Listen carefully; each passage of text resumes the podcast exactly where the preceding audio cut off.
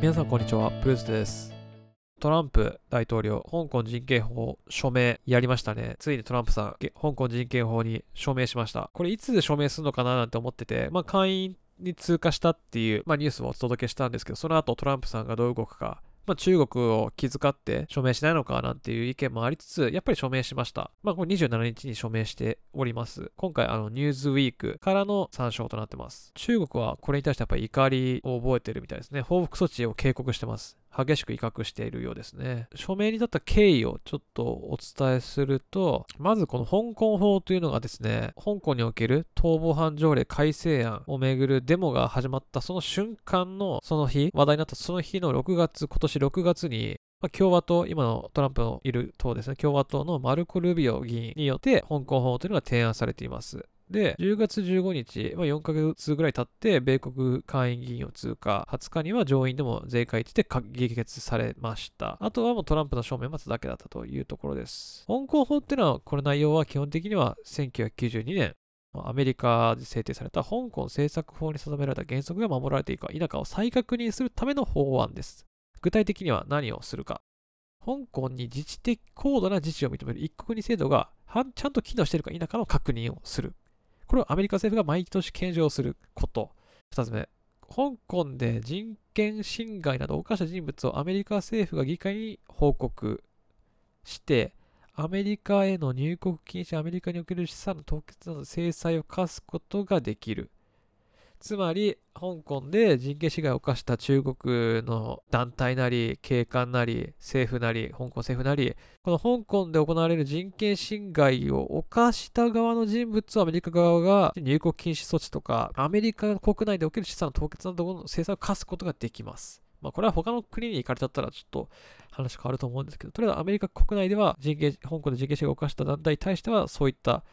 措置を、制裁を課すことができる。そして最後は、香港政府が再び逃亡犯条例改正案を提案したような場合は、香港在住のアメリカ人について保護する戦略をアメリカ政府が策定できます。まあ、かなりアメリカがもう一国二制度に対して、お前らちゃんとやってんのかっていうのを、俺らがちゃんとハンドリングしてやるよっていう話ですね。これに対しては、まあやっぱり中国もさすがに、おい、ふざけんなというふうに言ってるんですけど、いやでもちょっと中国側の対応もね、今見てると、まあ、まあ、中国、間接的に中国ですけど、今はまた香港、香港政府、政府対民間ですけど、ちょっと香港政府のやり方は、話し合いでの解決をせずに、もう武力とか、あの、法案とかでバンバンマスク禁止とかやるやってしまってる時点で、まあもう対話する意思がないのかななんて思ってしまうそれがすごく残念ですよね。もっと民衆に寄り添った、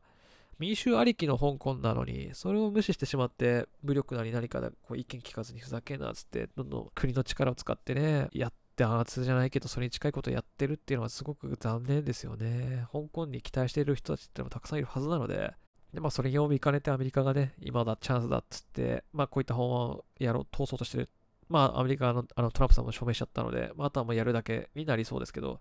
この1990年の香港政策法についての原則、香港政策法というのはもうすでに定められている原則なんですけど、これが守られているかというのを確認するというのはさっきの3つ挙げたものを確認するっていうのが香港法ですね。香港人権民主主義法です。で、これはなぜ上院で通ったのにすぐ署名しなかったっていうところを考えたときには、やはりちょうど米中貿易交渉を行ってる真っ只中、もうお互い関税高くかけまくってど、どこで収まるのみたいな感じで、どんどんお互いにこうカードを出してった、かなり意外、いがみ合ってた時に、こういった香港の話が出てきて、中国もそっちに対応を割れざるを得ないっていうところで、これ今、もし香港法に署名してしまったら、この貿易、もう絶対中国、もう関税上げたままにして何もしなくねみたいな、こっちに譲歩してくれないじゃんっていうことをトランプがちょっと考えたのかもしれない。しかし結局、この共和党議員でさえ、まあ、全会一致で、その民主共和どっちの議員でも全会一致でもこの法案に再起賛同してるんですよ。ですから、もうこれについてはもうトランプはまあその中国とのあの外交問題をいろいろ抱えている中でも、やはりサインをしなかったら、共和党内部からの支持が得られなくなる可能性が垣間見れたと思われます。ですので、トランプとしてはもう自分たち国内の支持をちゃんと確立するためにも、もう署名せざるを得ないと。署名した上で中国とこういった外交をガリガリやって戦っていって、自分たちの利益をもたらせる。まあかなり難易度は上がったはずですけど、でも仕方がない。これどっちも二足のわらじを踏まざるを得ないの状況になりました。ですので、香港法を成立し、香港法を実施していくと同時に、えー、中国との外交問題を、外交問題というかね、あのー、今の米中貿易交渉におけるどっちがどういうふうにやるのかっていうお互いのカード、あのー、要望をどれだけ相手に飲ませられるかっていうところ、まあ、手腕が問われてるわけです。ただ、これ逆に大統領が署名拒否したとした場合、結局もう一度議会に審議にかけられますので、そこで3分の2以上、多分総議員の3分の2かな。総議員の3分の2以上の賛成が得られれば、同法は成立してしまうので、結局トランプ大統領は、まあ、観念したに等しいんですよね。結局、拒否しても、署名拒否しても、結局議会で3分の2以上の賛成が得られちゃったら、もうそれトランプの署名、関係なく結局成立しちゃうので、まあ、まあ、観念したんですよ。ということなんで、これはまあ本当に香港の署名して、あ香港法がまあ